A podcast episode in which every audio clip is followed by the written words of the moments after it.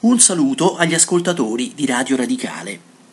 L'immagine iniziale del film Past Lives, Vite passate, della regista sudcoreana Celine Song, mostra tre personaggi, un uomo e una donna coreani e un uomo americano, seduti tutti e tre in un bar a New York.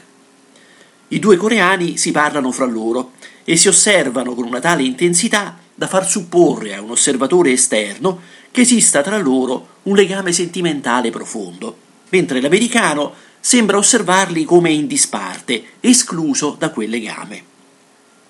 Scopriremo presto che in effetti la donna coreana è sposata all'americano, che l'uomo coreano è un suo amore platonico che risale addirittura all'infanzia e che lei non è mai riuscita davvero a dimenticare.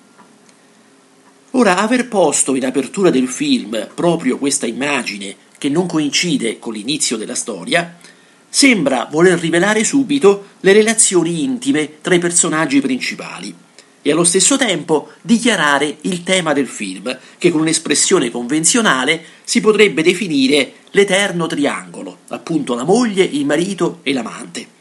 Un tema però che nel film di Céline Song è declinato in modo originale. Se tale tema, tanto ricorrente nel teatro prima ancora che nel cinema, sembra tante volte, magari senza volerlo, mettere in guardia sull'insufficienza del matrimonio ad appagare le esigenze sentimentali e sessuali dei coniugi, discutere almeno implicitamente il valore della monogamia, il film ne dà invece una versione che vorrebbe essere pacificata, senza alcuna polemica nei confronti dell'istituto del matrimonio, ma anzi perfino conservatrice.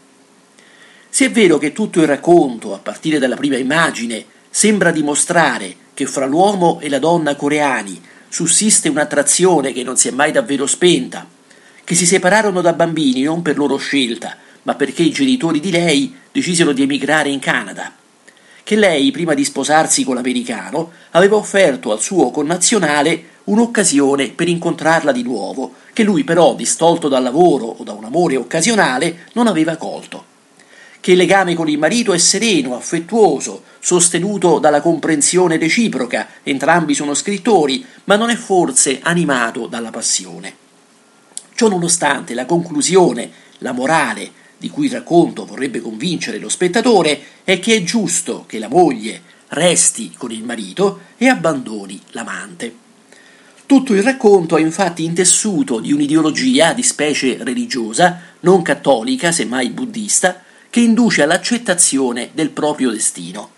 Gli eventi che hanno separato gli innamorati prima del matrimonio non sarebbero allora casuali o il frutto di errori individuali, comporrebbero invece la trama del destino. L'affinità tra i due amanti sarebbe il segno che in vite passate si erano già incontrati e forse amati. In vite passate, appunto, e dunque non in questa. La loro separazione sarebbe ora una prova di suprema saggezza. Tale dimostrazione potranno riuscire a convincere davvero lo spettatore, almeno occidentale, che potrà riconoscervi una rassegnazione mortuaria. Dovrà comunque ammettere che il racconto della storia d'amore è condotto sempre con delicatezza, non deborda mai nel sentimentalismo. Che l'idealismo religioso che sembra stranamente accomunare i due personaggi maschili conferisce loro una particolare grazia. Che tutto il racconto è reso vivo da un pathos autentico, in cui vibra quell'angoscia che si accompagna sempre ai desideri repressi e irrealizzati. Il film, già presentato al Sundance Film Festival, è ora candidato a due premi Oscar, fra cui quello per il miglior film. Si tratta di un film molto interessante, segna il debutto della drammaturga Céline Song, il debutto nel cinema, ed è distribuito nelle sale dalla Lucky Dead. Dunque Past Lives di Céline Song, un saluto da Gianfranco Cercone.